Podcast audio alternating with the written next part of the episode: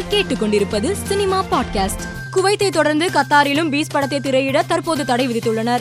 பயங்கரவாதிகள் பற்றிய சர்ச்சை காட்சிகளுக்காகவே கத்தார் அரசும் தடை விதித்திருப்பதாக கூறப்படுகிறது. நடிகை ராயலட்சுமி கருப்பு உடையில் கவர்ச்சி காட்டும் புகைப்படம் சமூக வலைதளத்தில் வைரலாகி வருகிறது. இளையராஜாவை நேரில் சந்தித்த ஐஸ்வர்யா ரஜினிகாந்த் அவருடன் எடுத்துக்கொண்ட புகைப்படத்தை சமூக வலைதளத்தில் பகிர்ந்துள்ளார். வலிமை படத்தை தொடர்ந்து அஜித் நடிப்பில் உருவாக இருக்கும் ஏ கே சிக்ஸ்டி ஒன் படத்தில் தமிழின் முன்னணி நடிகையான ரகுல் பிரீத் சிங் இணைந்துள்ளதாக தகவல் வெளியாகியுள்ளது.